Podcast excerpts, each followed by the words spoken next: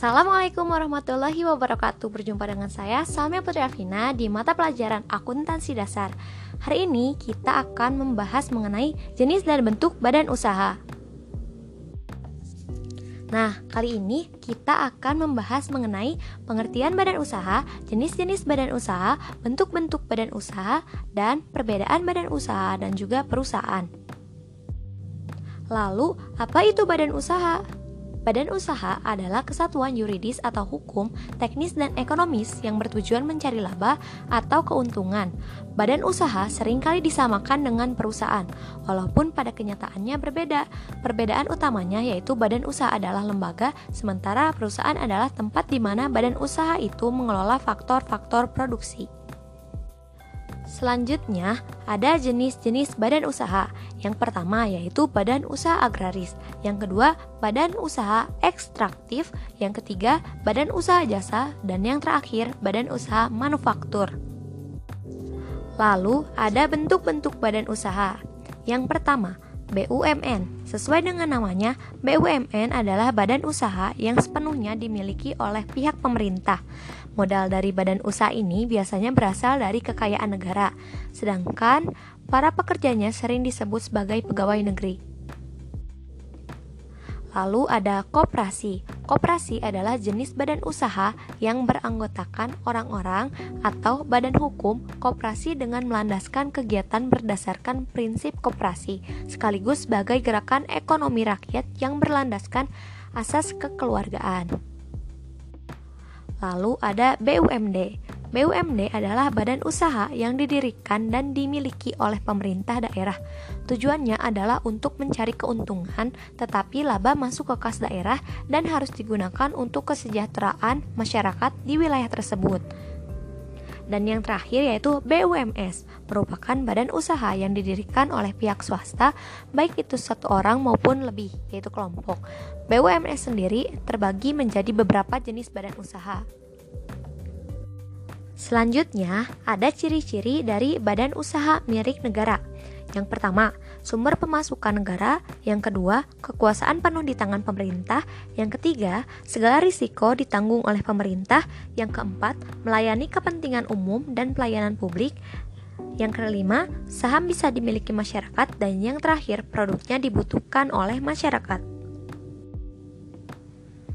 Lalu, ada koperasi. Koperasi adalah perkumpulan orang-orang berdasarkan kesukarelaan. Terdapat tujuan ekonomi yang ingin dicapai, terdapat kontribusi yang adil terhadap modal yang dibutuhkan, anggota koperasi menerima manfaat dan risikonya secara seimbang. Lalu ada kelebihan dari koperasi. Yang pertama, sisa hasil usaha yang dihasilkan oleh koperasi akan dibagi kepada anggota. Anggota koperasi berperan jadi konsumen dan produsen sekaligus. Seseorang yang akan menjadi anggota koperasi atau yang ingin menjadi anggota koperasi bukan karena terpaksa, melainkan keinginannya sendiri untuk memperbaiki kehidupannya, dan yang terakhir mengutamakan kepentingan anggota. Selain dari kelebihan, terdapat kekurangan dari koperasi, yaitu modalnya terbatas, daya saing lemah, tidak semua anggota memiliki kesadaran berkooperasi, dan yang terakhir, sumber daya manusia terkadang kurang. Lalu ada ciri-ciri badan usaha milik daerah. Yang pertama, diatur berdasarkan usaha peraturan daerah. Bentuk badan usaha dapat berupa badan hukum. Modal perusahaan dapat berasal dari kekayaan daerah seluruhnya ataupun berdasarkan ketentuan lain. Perusahaan daerah dipimpin oleh dewan direksi yang diatur berdasarkan peraturan daerah yang bersangkutan. BUMD merupakan badan usaha yang berada di tingkat provinsi. Aktivitasnya memenuhi kebutuhan masyarakat dengan modal berasal dari kekayaan daerah yang dipisahkan dan yang terakhir seperti halnya bentuk badan usaha lainnya, BUMD ini juga memiliki beberapa kelebihan dan kekurangan. Lalu yang terakhir ada badan usaha milik swasta. Ciri-cirinya sebagai berikut.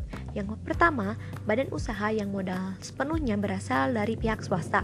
Pengawasan yang dijalankan secara hierarki dan fungsional oleh pemegang saham. Lalu, untuk mencari keuntungan yang sebesar-besarnya dalam pembagian laba berdasarkan pada pemilik saham atau modal terbanyak. Seluruh badan usaha yang mempunyai, yang mempunyai badan hukum dijalankan dan dimodali oleh perorangan. Banyak orang atau berkelompok. Lalu para anggota mempunyai hak suara sesuai dengan jumlah modal atau saham. bisa menjual saham melalui bursa efek dan yang terakhir modalnya bisa diperoleh dari lembaga keuangan baik itu bank dan non-bank. Selanjutnya ada jenis badan usaha yang termasuk BUMN. Yang pertama, perusahaan jawatan. Perusahaan jawatan adalah badan usaha yang modalnya dimiliki oleh pihak pemerintah dan terfokus pada pelayanan masyarakat.